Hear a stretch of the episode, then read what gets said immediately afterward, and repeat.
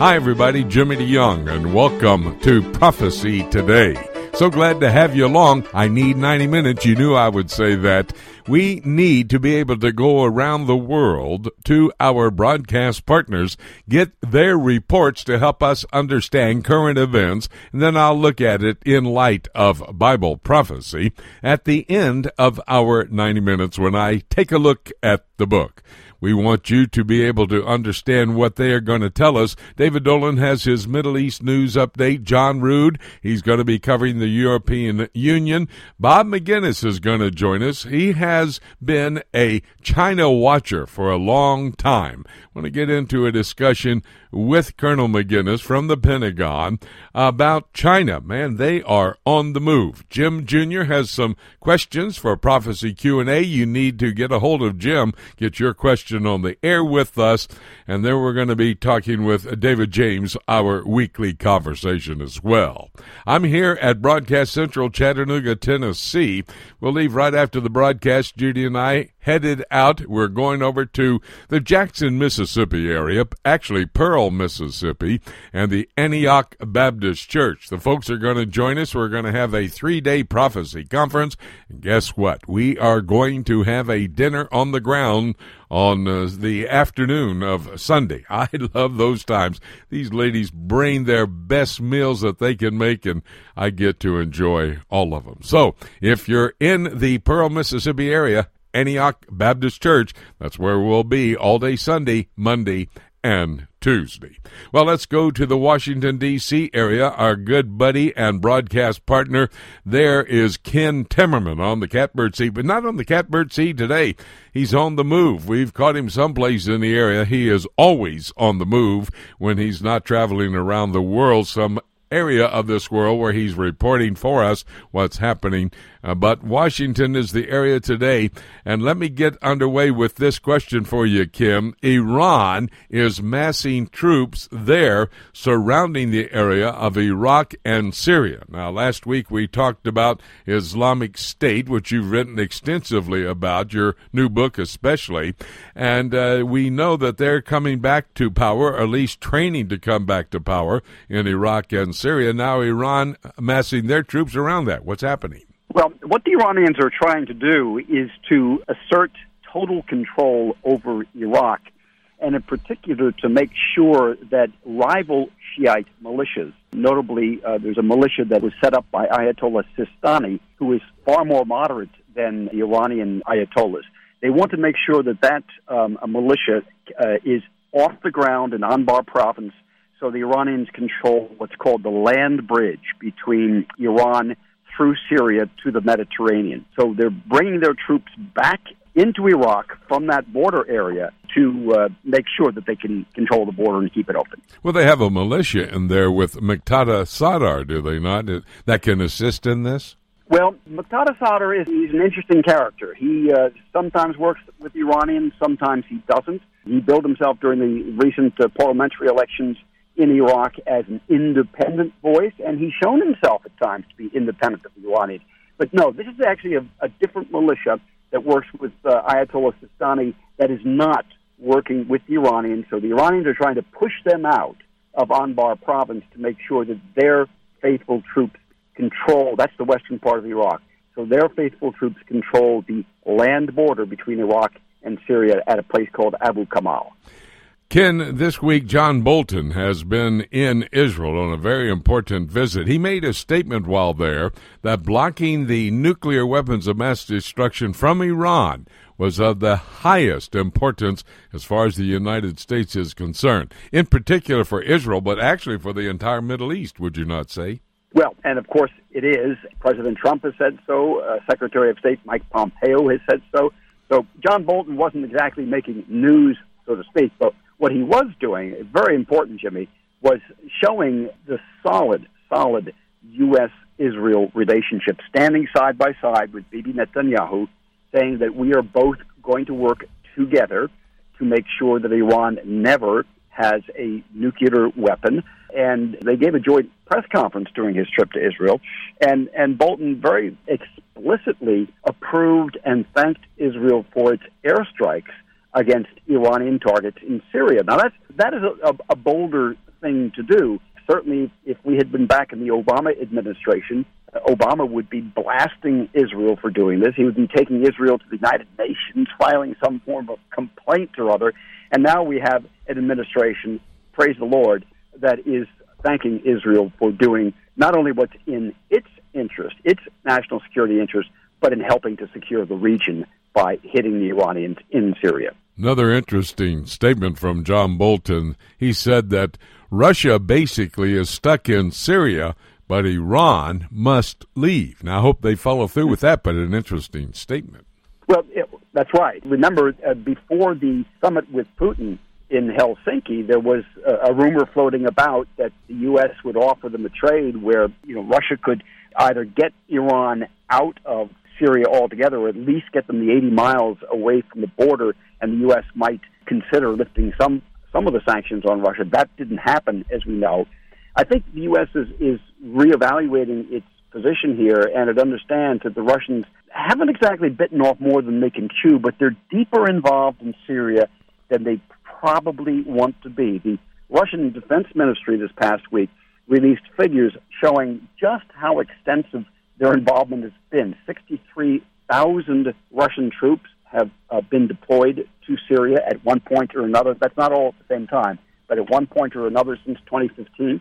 And they have uh, launched more airstrikes, more than 30,000 airstrikes, than the U.S. led coalition has against ISIS targets. So they are in there big time. They've also taken Syria as a proving ground for new weapon systems. The um, Russian Defense Ministry announced that it had tested over 200 new weapon systems during the conflict. So I think the Russians are now looking for a kind of diplomatic way to uh, to reduce their involvement in Syria, and especially to get somebody else to pay for the reconstruction of Syria as this civil war winds to a close. Boy, that is very interesting, Ken, because of the fact that uh, the Chinese are considering going into Syria. I mean, this is really, I think, breaking news. And they say they're willing to put up the money and put up the manpower to reconstruct the war torn state of Syria. This is a very interesting development, is it not? Uh, it, it is a strategic development, Jimmy, that frankly I don't think a lot of people saw coming. Uh, the Chinese have, are now offering publicly to help reconstruct Syria, to invest in Syria, and they're going to call this part of their Belt and Road Initiative, opening up the old Silk Road, right, from China up to Europe. And so they're talking about building a rail line between Tripoli, Lebanon, on the Mediterranean border up into Syria so they can transport goods into Syria. They're talking about rebuilding the ports perhaps dredging them, making them deeper for uh, large container ships. And the, the Chinese have been also, they've had naval exercises in the Mediterranean in recent months. This is pretty astonishing. They're investing in Israel as well.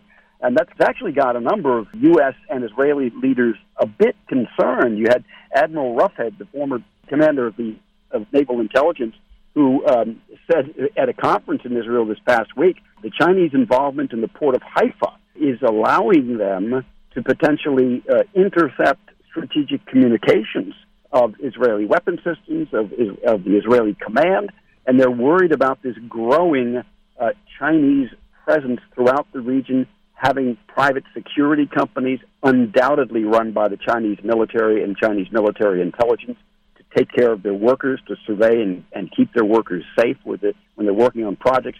So China is investing big time in the region and it means it's no longer going to be the U.S. and the Russians competing, but it's going to be the U.S., the Russians, and the Chinese. Well, give me a bit more about that. Uh, expert naval operations out there in the Mediterranean, saying China has been pretty active in the Mediterranean. That's setting the stage for what you're really talking about, isn't it?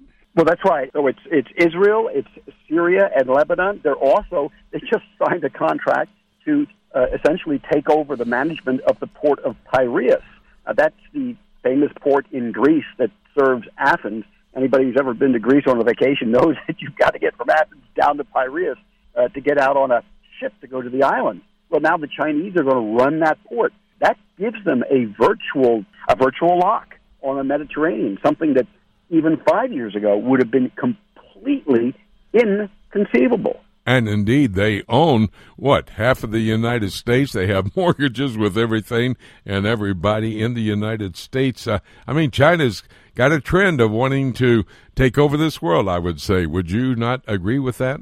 Well, the Chinese have a couple of goals. One is to become the world's largest economy soon. I don't think they're going to accomplish that. Another goal is to become more powerful militarily than the United States by 2050. I don't think they're going to accomplish that uh, unless we have another president or two like Obama who was dead set on weakening the United States of America. The Chinese economy is suffering these days. It's not as strong as it was. They've lost several trillion dollars in wealth over the past year. They're not growing as fast as they were before, but they still have a ton of cash, and we're talking trillions of dollars in cash, and they're using it on this strategic Belt and Road initiative to make sure that they have a staging area on the sea and on the ground so they can move from China all the way up to Europe. That is a big deal, and that they will succeed in doing.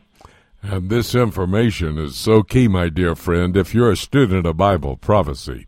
China is mentioned in prophecy, Revelation 16:12, the kings of the east making their way ultimately into Jerusalem for what everybody refers to as the Battle of Armageddon. More on that later in the broadcast. Ken, outstanding report. Appreciate so much what you bring to the table for us.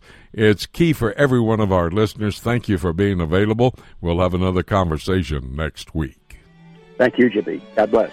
We're going to take a break. When we come back, David Dolan standing by. He's got a Middle East news update for us right here on Prophecy Today.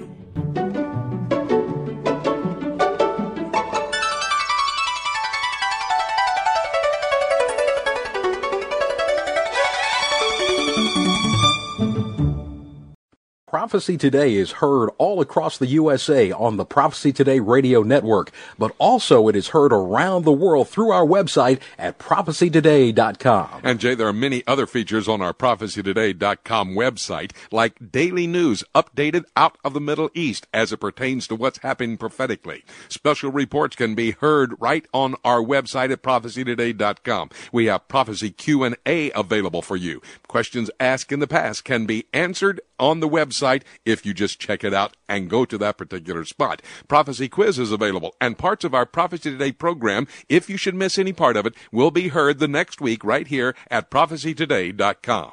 And don't forget, you can even email your questions to us for our live radio broadcast. Just go to our website at prophecytoday.com. You'll be amazed, you'll be surprised at what you'll find on our website. Be sure to visit us at prophecytoday.com on the World Wide Web. Every believer needs to understand Bible prophecy. Whether you're a novice or a student, we are here to help you. Just visit prophecytoday.com and click on the link for the Prophecy Bookstore. There you will find a large selection of CD sets, DVDs, and books for the Bible prophecy student written by Dr. Jimmy DeYoung and other prominent scholars. While you're there, be sure to check out Dr. DeYoung's latest series called Presidents, Politics, and Prophecy. This series examines how God has used human leaders in general and specifically the last seven U.S. presidents to set the stage for Bible prophecy to be fulfilled. This was shot on location in Washington, D.C., and is available on DVD or as a 10 hour audio series on CD.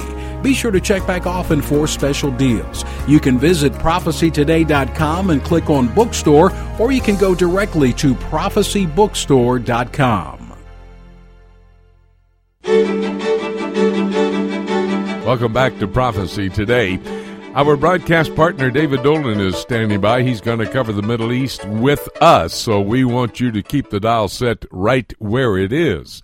This is a very important report, and David, on top of all of it, a journalist in that region of the world for over 35 years. That's why we, every single week, go to our good buddy David Dolan. Let me just remind you, Judy and I will be at the Antioch Baptist Church in Pearl, Mississippi. That's the Jackson, Mississippi area. We'll be leaving right after the broadcast is over, making our way over to Mississippi you're in that area, look for us. I'll give you more information at the beginning of the next conversation that we have with another broadcast partner. But I've got so much to talk with David about. I want to get right to it. David, Hamas saying their goal is to liberate Jerusalem. As if we did not already know that, they're emphasizing it again. Yes, Jimmy, and this comes as uh, all sorts of developments this week really connected to Hamas. The Palestinian Authority imposed sanctions, economic sanctions on its own people on the, in the Gaza Strip to try to force Hamas out of power, some are saying. So they're warning Israel that if Israel doesn't put pressure on Abbas to stop this immediately, Israel will pay the consequences. Well, this came as Defense Minister Lieberman said that he does not believe in any peace accord with Hamas. Hamas is a terror group, he said, only. They'll always only be a terror group. He said what they can have is quiet. If they keep quiet, they'll have quiet and their economy can p- function. But if not, if there are continuing attacks, there won't be quiet. Well, on Friday, there was again uh, a fire started, a big forest fire started by uh, one of those Palestinian incendiary balloons sent across the border to do just that. So it doesn't look very quiet, but peace talks still going on in Cairo, unofficial between Israel and Hamas, basically indirectly. But again, Lieberman saying, well, we might, you know, go for something temporary, and I've discussed this with you before. They're more worried right now about the situation, which is escalating in the north. And, you know, so this is something they want to keep quiet if they can. But Hamas is uh, determined to destroy Israel, and the statement you began with just shows it once again. Uh, Lieberman's right. They're a terror organization that wants to see the total destruction of Israel. Well, Israel's just not going to sit and wait for that. You know, I thought there might not be a lot of noise going on down in the Gaza Strip area because of the Muslim Hajj and that's the time they make their way into Mecca and Medina for the annual pilgrimage. They're there.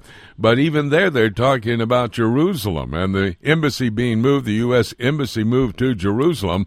And so I guess that's exciting them and uh, the people there at the Hajj saying, hey, the problem is that move by that embassy to Jerusalem, thus the disunity among all the Muslim worlds. It doesn't look like that's going to go away, does it? Well, Jimmy, they can focus on very few things that they all agree about, and even the Shiite Muslims and the Sunnis all agree, and that is, of course, that there should be no Jewish control over Al Quds, they call it, uh, the holy city of Jerusalem, and uh, that unites them. But as I said in the previous statement about new sanctions from the PA against Hamas, you know, the internal disputes between the Arabs are, are many, and of course there's wars going on in Yemen and Syria and Iraq and all of this stuff happening. So, you know, this is just a rhetorical point that they can all agree on for the most part that Israel should be destroyed. So that's what it was. What essentially they're saying, and that's what they can mostly agree on. David, according to the Jewish calendar, it was 25 years ago. Now, really, the date on the Christian calendar was September the 13th, 1993. But I'm talking about the signing of the Oslo Accords there at the White House. Bill Clinton, uh, the Prime Minister of Israel, Yitzhak Rabin, and Yasser Arafat. How ironic was that? 25 years, it's dead. It doesn't look like it's going to mean anything as it relates to the Israeli Palestinian conflict, does it? Well, no, and that's why precisely President Trump is talking about a new peace process and putting some proposals forward uh, to the leaders that both sides are saying are not totally satisfactory to them. But why is he doing that? Because the previous peace accords have basically collapsed, and it's really uh, the Oslo Accord. Really, Jimmy's been just small portions of it remain in effect, uh, but most of it has been finished for quite a few years now. You know, it's interesting to me that there was, and I think you and I talked about it uh, maybe a month ago or two. Anyway, the United States talking about the possibility of Israel being able to take control, complete control, sovereignty over the Golan Heights. Now, with Ambassador Bolton uh, there in Israel for a very important visit, he's making the statement U.S. is not discussing uh, the possibility of giving the Golan Heights to the Jewish people. Prime Minister saying, Boy, I hope that is not the end of this discussion. We need that piece of real estate. Well, Bolton, I think, was just saying there's a war going on in Syria. We don't know exactly what's going to be the final outcome, and we're certainly not going to talk to Israel about giving this territory to the Assad regime that's currently in control. And Jimmy, the other main uh, thing on Bolton's agenda when he was in Jerusalem was to discuss a joint American Israeli action against Iran and its proxies. And uh, there was on Thursday a heavy bombing campaign begun, and the reports in the region are that it was Israeli jets and American jets that were doing the bombing. This was of a Iraqi uh, militia that's uh, Shiite, that's under the control of Qasem Soleimani, now he's the commander of the Al Quds brigades in the Middle East for Iran. He's the one that said about a month ago he's just waiting for an order from Tehran to strike at Israel. Well, now he's been massing forces in western Iraq, apparently uh, in anticipation of action in in Syria, and he's going to reinforce his troops there. Well, the Israelis are not standing for it, and the Americans apparently not either. So that situation is heating up very, very much, Jimmy. And of course, that's the other end is the Golan Heights that you just mentioned uh, on the other side. So military action increasing, and certainly Bolton is not going to start uh, bringing in that hot political potato right now. It's uh, just not the right time. And as I said earlier, I don't think it's the right time for a Palestinian talks to go on, and there's very little sign that it actually will happen. Very interesting report coming from Israel, where Bolton was for a couple of days and treated with high honors. Had special meetings with him, with the prime minister and many other leaders of Israel as well. But he said that the highest importance for the United States would be blocking nukes coming in, nuclear weapons of some type coming in from Iran. That was a good assurance for the Israelis. Oh, John Bolton is known in Israel for his uh, strong stand against Iran, consistent over the years. Of course, President Trump knew that as well when he appointed him as his national security advisor, chief and um, they love him, frankly, in Israel because they think he understands them and the threats. And uh, he basically said that uh, they discussed a series of steps he did with the Russians about getting Iran out of Syria. He said, We fully support Israel's stand on that. There can be no Iranian forces remaining in Syria. Well, Iran seems to be fighting back, as I said. And Jimmy, the next few days, we could see an escalation of the conflict to the point where it looks like a full war. There were hundreds of casualties in these bombing campaigns. This was of convoys of uh, pro Iranian forces moving towards the Syrian border, getting ready for action. So uh, Bolton's watching that very closely, and again, the Israelis are glad that they have. Well, let's put it this way: that the Obama administration is no longer in there, and that the Trump administration is and they're not so sure always about the president himself, I must say, but they really do trust Bolton and and the Secretary of State and others, and uh, the Defense uh, Sec- Secretary of Defense and all of that, and they trust Donald Trump too. But uh, they do hope he doesn't push them in any ways that they can't go in any future talks. But again, that's just so hypothetical. At the moment, we're looking at war, not peace, right now. Well, let's close on a positive note. We've got about a minute left, David. The Temple Harp Project is underway. Micah Shoshana Harari started making biblical harps about 25 years ago. They've been involved in returning the music of the Messiah, and there are many saying that if uh, the initiative, the biblical initiative with all the harps, are set in place, there could be redemption for the Jewish people. Boy, very interesting in these comments. They're actually friends of mine, Jimmy, and I bought one of their harps for uh, my close friend Lance Lambert, and he had it on his bedroom door. And every time he opened it, he thought of that. That uh, you know, Israel will be redeemed. This will be part of the restoration of Israel. It's been marvelous to watch that work progress and uh, they are all ready to put that temple up. Final little touch 4,000 harps that King David wanted to be played by the Levites when the temple would stand in Jerusalem. Great report, David. Boy, you covered a lot of items. Thank you so much for putting them all in there so people could understand the Middle East news update that our man David Dolan gives us each and every week. Thank you, David. We'll talk again next week. You're welcome, Jimmy. Thank you. God bless. We're going to take a break. When we come back, we're going to go to the European Union. That's another key region of this world. John Rood, who has been living in that region for about 25 years, is going to come to the broadcast table with his report. It's all ahead right here on Prophecy Today.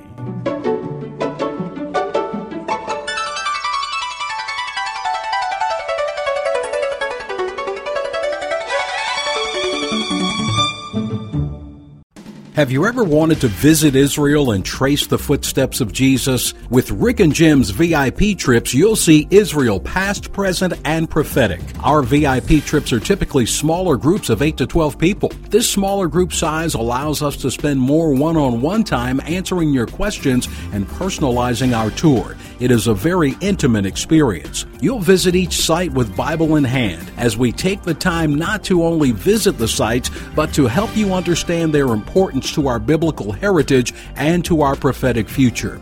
We will place special emphasis on the eternal city of Jerusalem, the most important city in the world, and the place from where Jesus will rule and reign one day. We can also customize our trip for your family or small group please call Joshua Travel today and see how we can make your trip extra special. Call 423 821 3635 or visit us online at joshuatravel.com.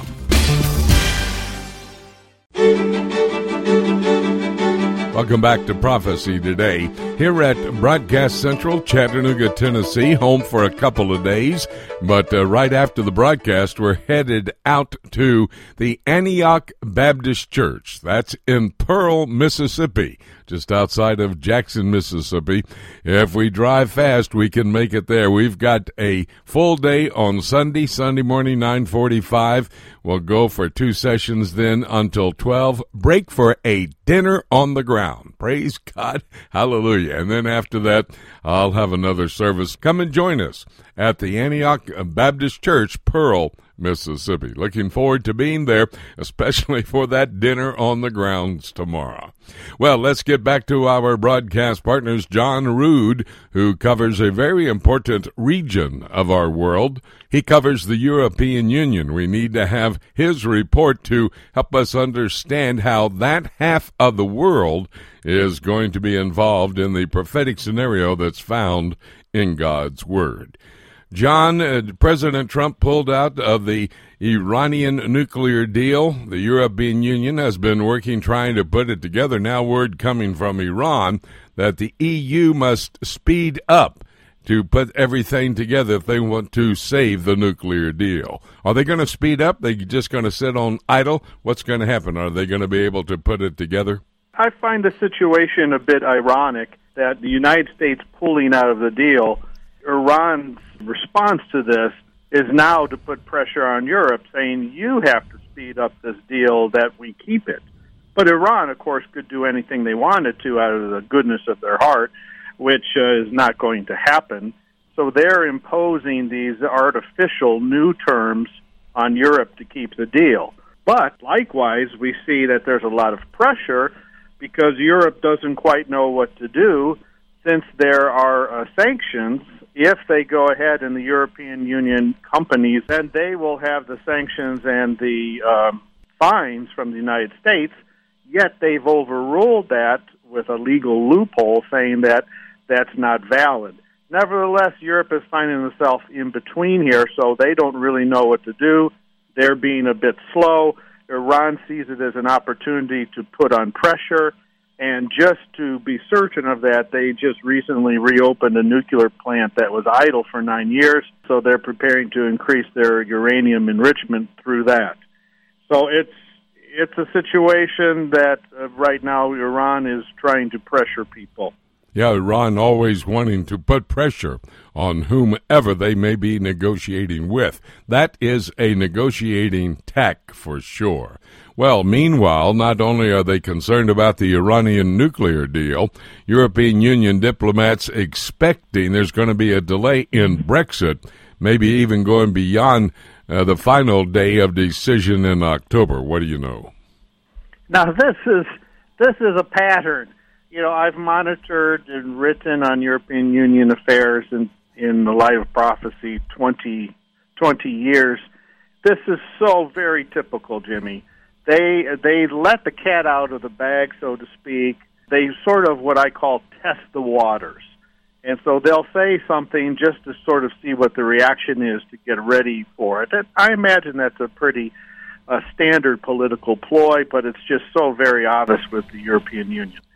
To have a deal that's ratified by March 2019 deadline, uh, basically they're saying October summit, the EU summit in Brussels, would be the deadline. Now, the idea of a no deal, which we've discussed in in recent weeks, is very apparent. So now they're saying there could be a November summit. We'll do our best for October, but there could be a November summit. Well, when you look into it a bit further, now there's actually talk saying there. Well, we have the December summit in the mid and uh, mid December, and that would be the cutoff point. Actually, the fact that the uh, the Foreign Office of the European Union has actually made statements of this is pretty much showing us that they are preparing for a no deal. What is a no deal? A no deal is still a deal. Uh, one of the biggest uh, things affecting it, of course, is the situation with Ireland, uh, having a hard border between Ireland and Northern Ireland. Um, two years ago, I was the speaker for the Northern Ireland National Prayer Breakfast, and so I've done quite a bit in, in on the entire island of Ireland, and uh, this has now been seemingly smaller uh, place is being at the forefront of this entire Brexit deal.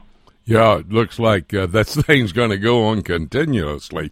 I chuckled there. You said, "Well, October." No, wait a minute, November. Hey, December, absolutely. So, was, well, there has been an interesting development, a rise of Euro-Asianism. Uh, that is a situation where many Asians are coming into Europe. Is that going to affect anything as far as either one of these issues would be concerned? This is a geopolitical situation that is really worthy of looking into. You have you have Russia that is has an initiative to move east. And then you have China which has an initiative to move west. So it's possible East meets West in Central Asia, and Russia and China could have some type of conflict. Before Russia had its expansionism phase, three quarters of Russia is in Asia, and uh, they didn't have much of a um, opposition at that time.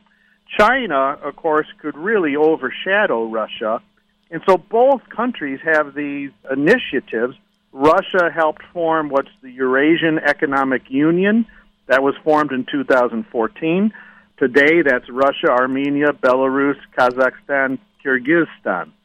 At the same time, China in 2013 came out what, which is the Belt Road Initiative, BRI, known also as the Silk Road Economic Belt. So they're working with connectivity and market and integration going to the east as as far east as Europe. And actually, in the early 2000s, China had what was just called a March West doctrine. And so they would like to avoid conflict with the United States, and they're uh, spreading their influence towards Europe. But of course, Russia and what they've attempted is in the middle of that. Russia has not had the economic success to compete with China. Chinese and Russian militaries work together. They have some joint exercises. They share missile defense system information. Nevertheless, it appears the possibility of some type of collision would be more likely than a cooperation. And all this sort of reminds me of Revelation 16. The angel pours the sixth bowl, the Euphrates River dries up and prepares the way for the kings from the east which leads to Armageddon. Well, it's a very interesting development going on. In fact, the players that you're mentioning, the European Union, Russia, and China, all included in that prophetic scenario. Not only chapter 16 of Revelation, but other locations as well. More on that when we take a look at the book and more on the move by China with another of our broadcast partners on the broadcast today. Hey, John, thank you for the update. We need to stay on top of what is happening in the European Union. You do an excellent job for us. You've lived there so long, you know all the back alleys, so we appreciate your input when you come to the broadcast table. Thank you so much. We'll talk again next week. My pleasure the European Union. Update always key. And you see, according to our conversation, how the political activities there in the EU are setting the stage for the prophetic scenario that's going to unfold as foretold in God's Word. Colonel Bob Maginnis is going to join us now. He works his day job at the Pentagon, but he's an author of many books. Got a brand new one coming out real soon. Does a lot of television interviews, and indeed, we are thrilled when we can catch him just for a, a couple of comments about whatever may be going on in the world. Bob, tell us about this new book, will you please? Well, Alliance for Evil, it was written basically because I've begin to see all the indicators of a new Cold War, Jimmy. You know, I lived, as many people my age, through the incredibly frightening period of, of history in which we were thinking of a nuclear holocaust uh, at any particular time. And of course, I was a, a member of the armed forces and served on the demilitarized zone in Korea. I served on the Iron Curtain, uh, waiting for the Russians to attack. I even visited the Soviet Union and saw firsthand some of the you know types of lifestyles that people were forced to, to live under. Uh, so these and reports of countless thousands, if not millions, that were killed at the hands of the communists. Uh, that was a period of time uh, frightening, 1945 to 1991. Well, since that time, we've had a bit of a, a, a calmer period of time. Now the indicators are just lighting up the the atmosphere of a new Cold War that you know really started to light up everything around me. In Alliance for Evil, I identify 16 specific you know, indicators, and you absolutely every day, Jimmy, they're validated. Here in the last couple of days, I've heard about a Chinese-Russian military joint exercise that involves nuclear war games. Uh, I've heard about the Chinese twisting the arm of the El Salvadorians so that they can develop a port in Latin America for, you know, ostensibly for their economic prowess, but really it's a military facility. They are building all over the world. We're ratcheting up uh, military operations in the North Atlantic, and the CNO, Chief of Naval Operations here in the United States, said that we're really in the Fourth Atlantic battle, which previously you know, they were you know World War One, World War Two, and then of course the Cold War, and now the fourth one. We're seeing Chinese with their Belt and Road Initiative, which is a priority of President Xi, uh, that is reaching out across the globe, taking charge of countries through leveraging the giving of billions of dollars in exchange for infrastructure, and as a result, their military is pushing out all the time. I mean, the indicators are just phenomenal. You know, that's why I wrote the book, and it's a frightening time. And it, and of course, this very well could be. And you know, I'm, I'm not a prophet, but it very well could be uh, the precursor to the end times. Well, I would have to agree 100% with that. It is the precursor.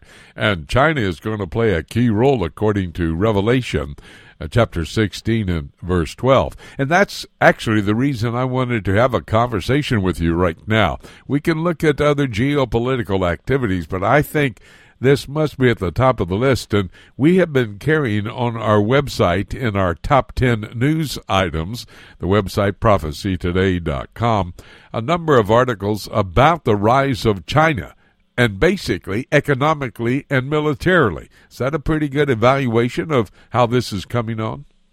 Oh, it is. And in fact, last week, the Pentagon published its annual report on China, a congressionally mandated report. Of course, there was nothing in there really a surprise to me uh, because I address everything and much more in Alliance of Evil and try to put it in perspective.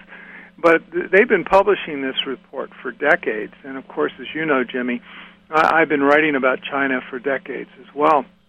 And as a direct result, we look at their major investment in high technology, hypersonic weapons. You know, they're going into space in a in a robust way. Uh, fifth generation fighters that are temporary to ours. They're beginning the early stages of a Nimitz class aircraft carrier. That will be the fourth uh, they'll have in another five to seven years. That plus the fact that they, uh, under President Xi's leadership, have every intention of being the world leader in artificial intelligence. Now, artificial intelligence is going to change our future much like fire changed our ancient forefathers' futures. So it's really phenomenal what's going on here. And I think to a certain degree, we're caught over here in our not understanding or focus too much on domestic issues and don't re- recognize that the world is getting more dangerous every day. And of course, now that you know, Vladimir Putin, the authoritarian, and President Xi, an authoritarian, are working together closely. That's why I call it an alliance of evil because you know we fought the Soviet Union in the Cold War, but it was just the Soviet Union. Now you have the robust nature of the Chinese, who of course by 2030 or 2035 are going to be the world's leading economy, and of course the Russians own you know, more than half of the nuclear weapons. And they're working hand in glove together, and they have a, a large part of the real estate of the world uh, already under their control. These are issues of some consequence that I think certainly believers need to take into account and understand. This may, in fact, be what is going to play out, as you indicated in Revelation, and you know some will argue it's part of Ezekiel 38, 39 as well. Well, all of these issues are key, and it's very important we have a discussion on them here on the broadcast, and especially with you, since you have been watching China. And I've known that is the case with you, my good friend, for many, many years. What about the naval presence there in the Mediterranean and then in the South China Sea as well? Well, you know, if you looked at a map, uh, you would see the Spratly Islands. The Spratly Islands are the, to the southeast of Cambodia and to the west of the Philippines. Uh, the Spratly Islands, of course, have been occupied and built upon by dredging sand and making reef artificial islands in which the Chinese have put uh, sophisticated radars on and anti-aircraft missiles, uh, anti-ship rockets have landed strategic bombers. So they've just claimed that entire region as their sovereign territory the entire South China Sea. And yet it is so far from China, it's many hundreds of miles away. Uh, and then, of course, they're doing much the same in the East China Sea and the Senkaku Islands, which are contested and occupied to a certain degree by some Japanese and certainly surveyed or, or protected by them at this point. But the, the Chinese are have a strategy of three island uh, rings, and the first island belt, uh, of course, includes the South China Sea and the East China Sea, and then they go to the second belt, which of course includes Guam, which we have facilities on, and the third one includes Hawaii. Their literature suggests that as China grows militarily, it's going to expand across the three island chain. Uh, and then, of course, in the Caribbean, uh, they have interests. They through P- the PLA, the People's Liberation Army, they have great control over the Suez Canal and the Panamanian government. Now they want El Salvador, and of course they're working closely with Brazil and you know Chile and Bolivia. Um, they're working all over Africa. We constantly see the Chinese you know, leveraging uh, much of Eastern Africa, and of course they've established in the last year a naval facility in Djibouti. Uh, but they're building naval facilities in Pakistan. They have leveraged Sri Lanka. They've leveraged Perth, Australia, and they've leveraged a number of ports uh, in Europe as well through their financial investment. So the Chinese, I suppose, to a surprise of a lot of people, are now a global power. Uh, even the CIA, one of their regional experts, said just a couple of weeks ago that we are in a new Cold War with the Chinese, and unfortunately, a lot of Americans uh, really don't understand how significant this is and how dangerous it is for our futures. Well, a naval presence also in the Mediterranean brings about a presence and a brand new presence, as far as I know, in Syria. And they're suggesting to the Syrian leadership hey, we can come into Syria, we can rebuild the entire nation, get you super powered, and that plays into an end time scenario. What do we know about China in Syria and, and what they have planned there? Well, yeah, of course, the, the Russians have gone in there and kind of paved the way um, because Putin signed with Assad a 40 year agreement so Assad has already given him Tartus and you know an airfield near, near Damascus. But the Chinese, they want to play kind of a, a background role. In other words, they're willing to provide aid, which is really uh, a loan which they'll leverage for their own purposes. And so, you know, working with the help of uh, the Russians, uh, certainly the Iranians that are already well embedded there, the Chinese want to be more manipulative of the government because they're they expect that the U.S. and Russia may check one another uh, in place, but it's so the Chinese kind of move in behind the scenes. That's not surprising. Yeah, if you look at what they're starting to do through their Belt and Road initiative across the old Silk Road, that of course runs through Iran, uh, right by Baghdad, all the way to the underbelly of Europe.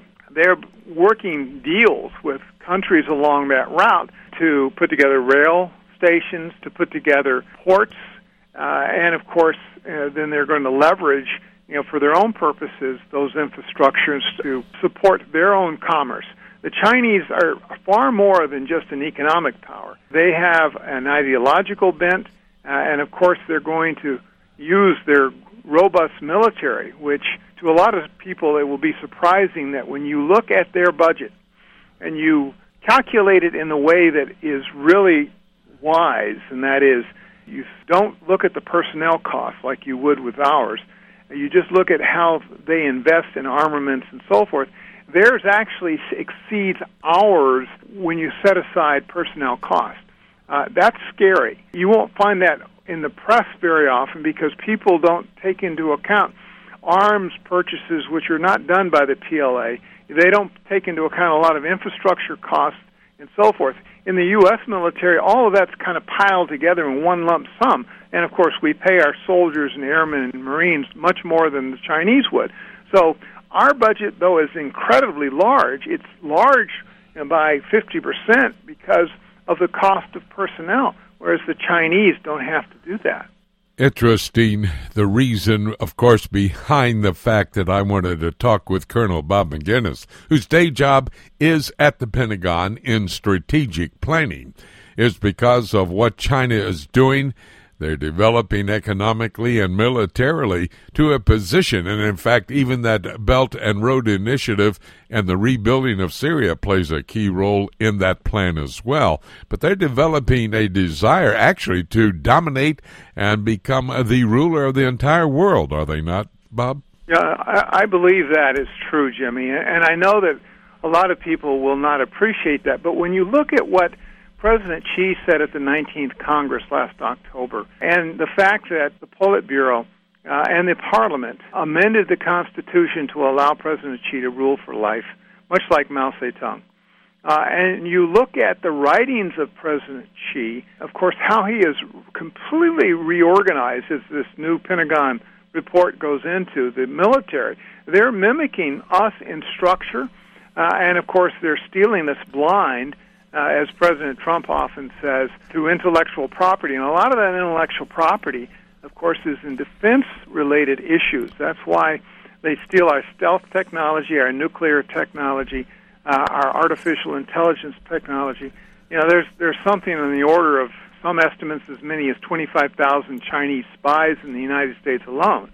And then, of course, they use people of Chinese descent uh, to leverage them. And that's something the FBI director testified a couple of weeks ago uh, that that's one way in which they've been very, very successful. So the Chinese are, it's past time that we have to get deadly serious about the threat that they pose because they are incredibly ambitious. Uh, they do want to dominate the world, and if we turn a blind eye any longer, uh, they will. They absolutely will. By the way, that's what the prophetic scenario calls for in God's Word. More about that when we take a look at the book in just a few moments. Bob, thank you so very much. A very important report that you've just given us. Given us the name of your book and where we can get it. Well, it's Alliance of Evil, Jimmy.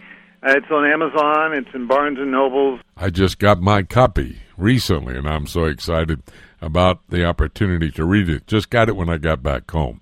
Bob, thank you so very much. Always a joy to be able to talk with you. Great informative report you always give us. Appreciate it. Thank you, good buddy. Thank you, Jimmy. We're going to now have some prophecy Q&A.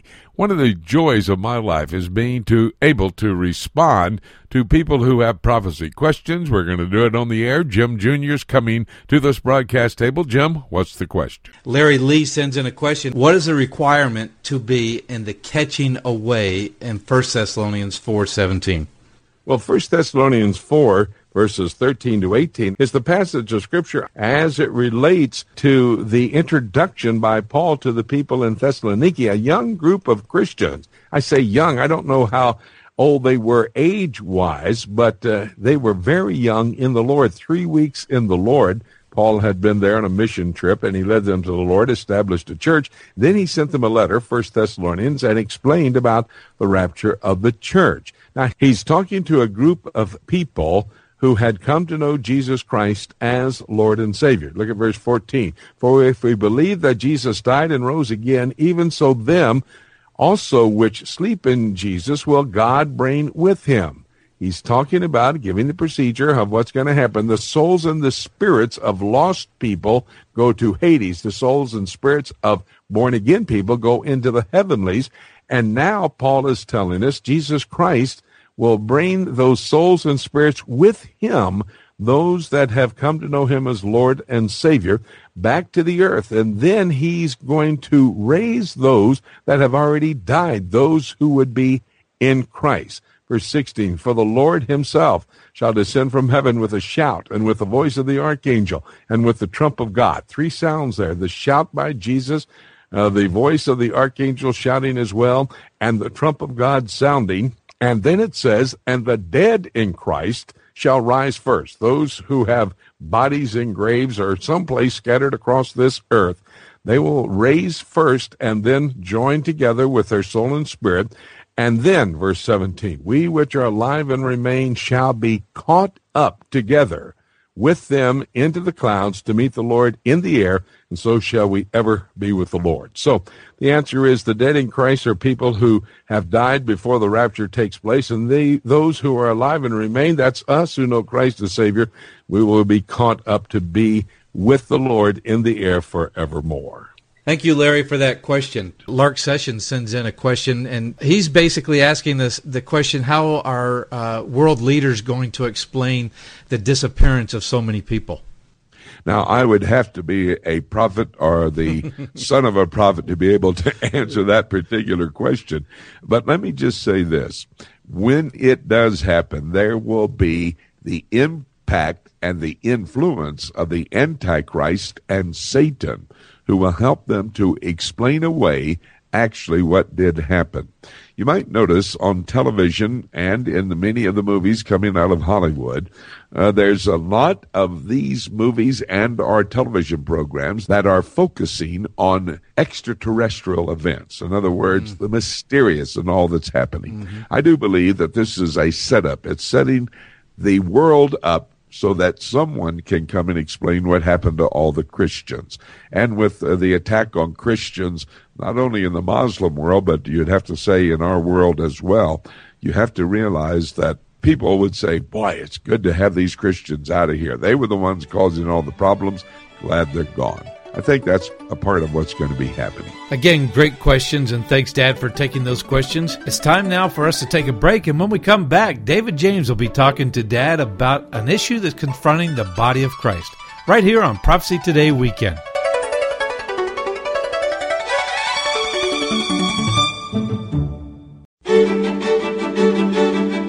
Hi, everybody. Jimmy DeYoung here at Broadcast Central, Chattanooga, Tennessee.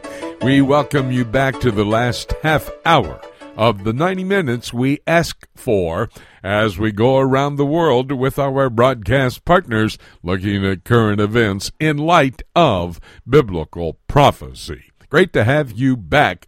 Want to remind you we're going to leave right after the broadcast. Judy and I will be making our way to Pearl, Mississippi. That's the Jackson, Mississippi area. We're going to be Sunday, Monday, and Tuesday at the Antioch Baptist Church. We're going to have a three day prophecy conference. It starts on Sunday, basically all day. That's the Antioch Baptist Church, Pearl, Mississippi. Come join us for this prophecy conference. By the way, sometime later today, go to my website, prophecytoday.com. Go there to answer my poll question. Here's the question on the left hand column as you scroll down.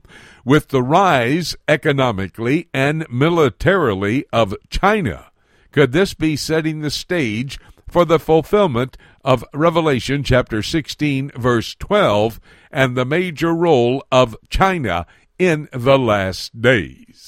Well, that's the poll question. Go to my website, prophecytoday.com. Please answer that poll question and go to Joshua Travel to find out how you can join us on one of the Prophecy Today tours of Israel and also into Jordan to Petra. We'll be going to Turkey, also into Rome in the next year. You can be a part of one of these tours. Go to Joshua Travel. It'll tell you the dates, the itinerary, and what's going to be the cost, everything you need to know. That's prophecytoday.com. We now bring to these microphones David James for our weekly conversation. We come to the broadcast table and bring an issue to discuss together that may be of key importance for those of you who know Jesus Christ as Lord and Savior and your daily walk with Him. David, uh, for the past week, a uh, couple of weeks actually, every news outlet that I've been watching has been reporting on a massive grand jury report concerning widespread sexual abuse of children at the hands of Roman Catholic priests. Yes, and it's something that I've been following closely as well. As you said, it's been in virtually every news outlet. I just happened to land on CNN, which not necessarily an outlet that I follow closely, but they have a good expose of this and a good uh, initial report. And the title of their report on the internet was Report Details Sexual Abuse by More Than 300 Priests in Pennsylvania's Catholic Church. And as you said, it's uh, out of a, a new grand jury report that says uh, the internal documents from six Catholic dioceses in Pennsylvania show that more than 300 predator priests, in quotes, have been credibly accused of sexually abusing more than uh, a thousand child victims. The report goes on to say, this is a quote from the report, we believe that the real number of children whose records were lost or uh, or who were afraid ever to come forward is in the thousands. And then it goes on to say priests were raping little boys and girls, and the men of God who were responsible for them not only did nothing, they hid it all. And they go on to list uh, the various types of priests and and their responsibilities. It, it includes uh, monsignors, auxiliary bishops, bishops, archbishops, uh, uh and cardinals, and that the grand jury concluded that the church's methods were actually a playbook for concealing the truth. So, one of the most uh, important things to recognize is that these come from internal documents, which means that for the past 70 years, which is the time frame for this, uh, these are six Catholic dioceses that have actually documented all of this, and it, it's all on, it's all on file. So it's it's a, a it's a massive cover up, and and again, this is only six of eight diocese in Pennsylvania, and this is just one state in the union, and it only captures a, a fraction, probably, of those who were actually affected. David, before we get into the main part of our discussion today, it might be helpful for you and for our listeners to understand why you follow what happens in the Catholic Church so closely. Sure. Well, my wife uh, grew up Catholic, and she attended uh, Catholic Liberal Arts College, a women's college just down the road, about three miles from her house, which is actually where we're living now, just three miles from that school. And we met in college, and when we were both saved in 1984, because um, much of her family and so many of our friends, and even my first manager, supervisor, the place where I worked when I got out of college, they were all Catholic. I, I had an immediate interest in. Uh, we had only been saved two or three months, and I we both went to a Catholic bookstore in Indianapolis, and uh, I bought my first Catholic catechisms and theology books and started studying this. So this was 34 years ago, and I've been intensely studying it ever since, almost exclusively uh, from Catholic sources, and uh, because and have been teaching uh, this for 30 years in depth, uh, and I teach it several times a year around the world. We were initially planning on going to Poland as missionaries, which is the most Catholic country in the world, and we ended up in Hungary, which is also a Catholic majority. So it's something that's uh, really been on my heart uh, from the very beginning. And close to the experiences that you've had serving the Lord Jesus Christ. Well, and you know, when you stop to think about it, if you read some of the more detailed reports that you can get, then a sense of just how bad the situation is. Of course, we want to be careful about how we discuss this on air. But, David, if you will, give us a sense of some of what actually has happened. That's true. I'm not going to get nearly as graphic as even some of the reports that are widely available on the internet, but just to give our listeners a sense, as you said, some of the victims were plied with alcohol, uh, groped and molested. Others were raped in various ways they were brushed aside and and they became uh, unknown victims. And certainly they were under the uh, abusive authority of men in uh, positions of leadership. In uh, one diocese a priest impregnated a 17 year old girl forged a pastor's signature on a marriage certificate and divorced the girl months later. This was known and he was allowed to hide. There was a priest uh, who abused five sisters from the same family uh, in another situation, a priest raped a seven year old girl who was in the hospital after her tonsils were removed. And this just goes on and on and on.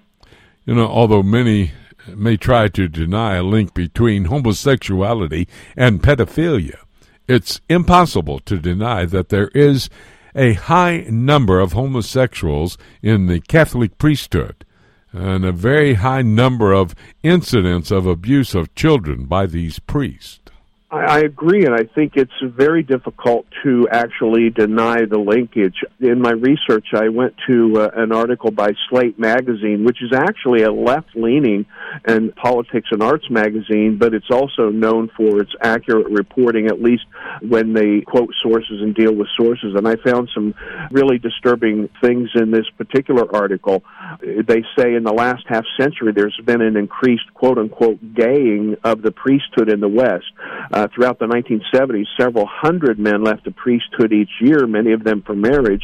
And so, as uh, straight priests left the church, the proportion of priests who were gay grew, and in fact, the Los Angeles Times found that 28% of priests uh, from the ages of 46 to 55 reported that they were gay.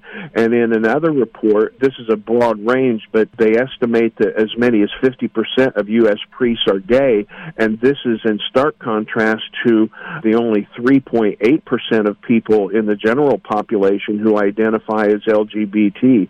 So th- this is significant, and I don't think it's by accident that we're seeing all of this take place. And I would say one reason is that homosexuality is an immoral lifestyle.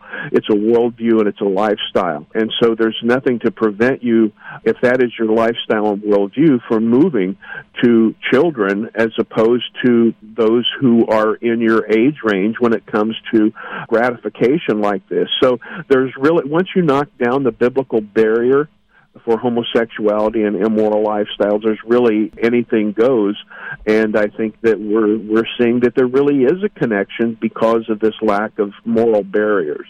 David, how has the Catholic Church responded to all of this? And are there any plans about how to prevent this going forward? Well, Fox News reported that uh, the Vatican did respond two or three days later, and some people actually thought that was too long a delay. There was one statement, uh, there's part of the statement that did come out of the Vatican, even though the Pope was not quoted in that. The Vatican said the Church must learn hard lessons from its past and there should be accountability for both abusers and those who permitted abuse to occur. The Washington Examiner, I think the next day, reported that Pope Francis broke his silence and said that they had abandoned the children. So there may be some structures being put in place, but this is so pervasive. I don't see that much is going to happen. I think perhaps the only, or, or at least one component would be put these reporting structures in place, do not hide it. But on the other hand, I think a practical thing would be to remove the matter of celibacy as a requirement for the priesthood. And in fact, in some places where there's a lack of priests, that has been considered, and they're allowing men who have been married to become priests. And in fact, there are those who have converted from Anglicanism to the Catholic Church who are married and who have been allowed to be priests for quite some time. Boy, that's a very interesting point about the celibacy of the priesthood, and an important one. Could you share just a moment a brief history of celibacy in the Catholic Church itself? Sure. Well, the, the concept of celibacy, it comes from a Latin word, and a lot of people think it means abstinence from sex. That's not what it actually means originally. It means someone who is a bachelor, a single man, and of course, if you're going to follow biblical guidelines, if you are a bachelor and are not married, then uh, you would not be having sex. So that has come to be the way that we've understood it, both not being married and avoiding sex outside of marriage. But it actually goes back to the fourth century, the Council of Elvira uh, recommended that those priests who were married should not have sexual relations with their wives and not have children. So, in the first centuries of the church, almost for a millennium, many of the priests were married. And then uh, it wasn't really until the Second Lateran Council in 1139 when uh, priests were forbid to marry, and this was affirmed by the Council of Trent. But many people don't realize this. This is not a dogma of the church. This is a regulation. A dogma, by definition, cannot be changed, but regulations can be changed at any time. For example, in the 60s, the eating meat on Fridays, that ban was lifted because it was not a dogma, it was a regulation. So actually, the Pope uh, and the church could change this uh, at any time, and I would say it would probably be a very wise move. Well, let's go to our bottom line all the time, and that's the Word of God. Now, as I've studied it, it seems true that we don't find celibacy as a requirement in the New Testament. And we do find, however, a clear statement, many clear statements about homosexual behavior. That's exactly right. Romans chapter 1 makes it clear that homosexual behavior is actually the bottom of what I term the death spiral of humanity. It's a characteristic of what happens when society is plumbing the depths of sin just prior to God's judgment. In 1 Corinthians 6, uh, we read that among other lifestyles, homosexuals will not inherit the kingdom of heaven. On the flip side, concerning celibacy, we find that Peter was married. We don't really know that much about others. We know that Paul in 1 Corinthians 7 says that it's a choice and it's not a gift that everyone has. And then when it comes to 1 Timothy 4, I'm not sure if this is an exact correlation, but I think it's something needs to be considered. 1 Timothy, one of the main themes is doctrine in the church, right doctrine versus false teaching. In 1 Timothy 4 says one of the characteristics of the last days will be forbidding to marry. So I think there are some con- connections, and I think we always need to keep this in mind, and I think the Catholic Church needs to consider moving back to a biblical stand on this. Well, this entire situation has been the main focus of many of the media news reporting organizations. And David and I thought about it for several weeks. We thought we may bring this to our broadcast table a couple of weeks back. We just delayed it, but uh, we felt like we had to deal with it for the body of Christ to understand what the Bible has to say about the situation. David, great research. I think it was a topic we needed to discuss, as we always do when we come to this broadcast table. And we'll do that next week again. Thank you so much, David. Great, Jimmy. Thanks for the opportunity to be with you again. We're going to take a break right here, and when I come back, we're going to take a look at the book. We're going to put all the statements of my broadcast partners together and then open God's Word to see how it fits into that end time scenario that we are quickly approaching. That's all ahead right here on Prophecy Today. Have you ever wanted to know more about God's plan for the future? Have you ever tried to understand prophetic passages in God's Word, like, say, the book of Revelation, and been frustrated at not being able to figure it out? Dr. Jimmy DeYoung's latest CD series, Keys for Unlocking God's Plan for the Future, will help you gain the ability to understand where to start in your study of prophecy and allow you to read God's Word in a new and exciting way. Understanding God's prophetic Word will allow you to live a pure and productive life until Jesus returns for the church church. Keys will help you gain the tools you need to understand the end time events as foretold in God's Word. Dr. DeYoung lays out a systematic approach to Bible prophecy for those who want to know God's plan for the future. Tracks included are A Roadmap Through the End Times, The Jew in Jerusalem, Daniel and the Antichrist, Ezekiel and Messiah's Temple, and Revelation and Babylon. To order your copy of Dr. Jimmy DeYoung's Keys for Unlocking God's Plan for the Future, visit our website at prophecytoday.com. Hey everyone, this is Dave James with the Alliance for Biblical Integrity. You hear me each week discussing current theological issues with Jimmy DeYoung on the Prophecy Today weekend broadcast. We founded the Alliance for Biblical Integrity because we saw a need for an apologetics and discernment ministry that would be an important resource for local churches, schools, and ministry organizations that face ever changing theological challenges in today's world. I teach many different courses and seminars in the United States and around the world and can tailor the seminars for Sunday schools, Bible studies, and church services, and the courses for weekend conferences of 6 to 10 hours. For more information, you can go to the ABI website at biblicalintegrity.org. That's one word, biblicalintegrity.org, and click on Courses and Seminars on the main menu. You can also contact me personally through the contact page on the ABI website. I look forward to hearing from you. It's time right now here on Prophecy Today for us to take a look at the book. On Prophecy Today weekend, our usual format was followed again today. The broadcast partners come to the broadcast table with me to give us their reports, key to understanding where we are in God's plan for the future looking at current events in light of biblical prophecy.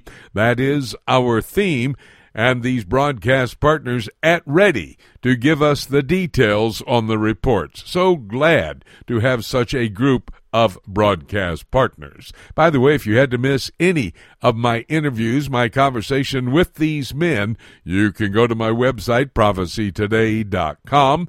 There, go to PTRN, Prophecy Today Radio Network, and you'll find all of my interviews that have been archived. You can listen to them and you can tell a friend. They need to go to that location, hear the important information, come to an understanding of how God's prophetic plan for the end times is unfolding in our world today.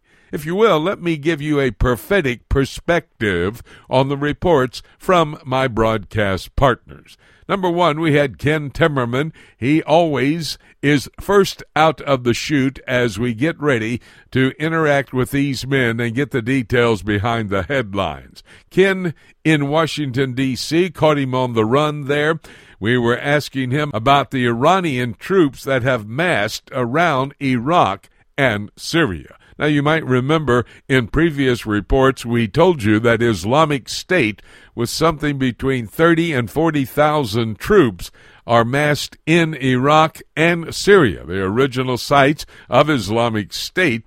And now Iran is coming in to firm that up and make sure uh, that they take control of it. Of course, Iraq is what we know as biblical Babylon. That's Revelation chapter 18. It's the last thing that Jesus Christ does before he returns to the earth, he wipes out Babylon. That means he wipes out Iraq. Revelation chapter 18. And we mentioned Syria as well. That has to be the king of the north. That's found in book of Daniel, chapter 11 and verse 40. Early on in verse 5 of chapter 11, it refers to the kings of the north and the south. The king of the north, Syria, geographically, and the king of the south, Egypt, geographically. Well, when we're talking about what's going to happen, it's going to be Syria, Daniel 11, starting in verse 40, to make the first move against the Jewish state of Israel. And as we stay in the Middle East, we do that with our broadcast partner, David Dolan. His headline today Hamas has set a goal to liberate Jerusalem. Now, they ultimately want to take charge of Jerusalem, but if you look at Ezekiel chapter 35, verse 5 says they'll rise up and kill the Jews, and verse 10 says they will steal their land. That's the plan of Hamas when they want to liberate Jerusalem. They'll move from where they are in the Gaza Strip unto the holy city, Jerusalem. They want, the Hamas want that piece of real estate to be the political capital of their state called Palestine. It is going to be the focus of the Palestinian people. The little book of Obadiah, verses 15 to 18, tells us of that scenario. It says, The ones who control the Temple Mount in Jerusalem, well, that would be the Palestinian people today. Hamas, a part of that, they are a radical element of the Palestinian body politic. They want to liberate the city of Jerusalem. John Rood is the man who covers the European Union for us. The European Union is a major player in the end times. You know, there are going to be two major players at the beginning of the tribulation period. It will be Russia and the alignment of nations found there in the Middle East today, Ezekiel chapter 38, Psalm 83, and Daniel chapter 11. But the European Union will come to power. The ten toes over in the book of Daniel chapter 2, the ten horns in Daniel chapter 7. That is indication, an apocalyptic phrase talking about the revival of the Roman Empire. Well, they will come to power. I'm talking about the European Union as the infrastructure for this revived Roman Empire, and then they'll be in conflict with Iran. Now, we see what's happening with the Iranian nuclear deal. It's seemingly falling apart because the United States pulled out. But now the Iranians are telling the European Union if you want to save this deal, you need to speed up what you're doing. We're watching that very closely because every single step both Iran and the European Union take is an indication of how Bible prophecy quickly moving to fulfillment. Colonel Bob Maginnis, he's been a China watcher for a number of years. We talked about China being on the rise economically and militarily. As we watch this happening, this is the stages setting the way for Bible prophecy to be fulfilled. Remember, China is going to be a major player at the end of the tribulation period. Revelation chapter 16 and verse 12 says that the river Euphrates will be dried up to make way for the kings of the east. As China grows stronger and stronger economically and militarily, we can see that prophecy better coming into focus. Colonel Bob Maginnis gave us great insight into that. Jim Jr. had his prophecy question and answer time. You need to send us a question. We'd love to answer it. Send it to Jim Jr. at prophecytoday.com. And then David James, we had a conversation about the scandal in the Catholic Church, child sex abuse. Remember, sodomy is one of the indicators that we're moving into the end times and the spread of it. Romans chapter 1, you need to read that passage because the Lord says he's going to turn all sodomites to a reprobate mind. This is serious business. We're watching it happen. You're not paying attention to it biblically. Remember what happened in Genesis 19? The Lord wiped out the Sodomite community at Sodom and Gomorrah. And finally, it says in Luke, Jesus speaking in Luke chapter 17, as it was in the days of Lot, so shall it also be in the days of the coming of the Son of Man, homosexuality, sodomy running rampant across the world. And that's the time we're living in today. And that's my prophetic perspective on the news this week here on Prophecy Today want to remind you that all of these prophecies will be fulfilled. But when? After the rapture of the church. That rapture could happen at any moment. Having said that, nothing left for me to say except let's keep looking up until. Thank you so much for joining us today. This is Jay Johnson inviting you to join us again next week for more of Prophecy Today.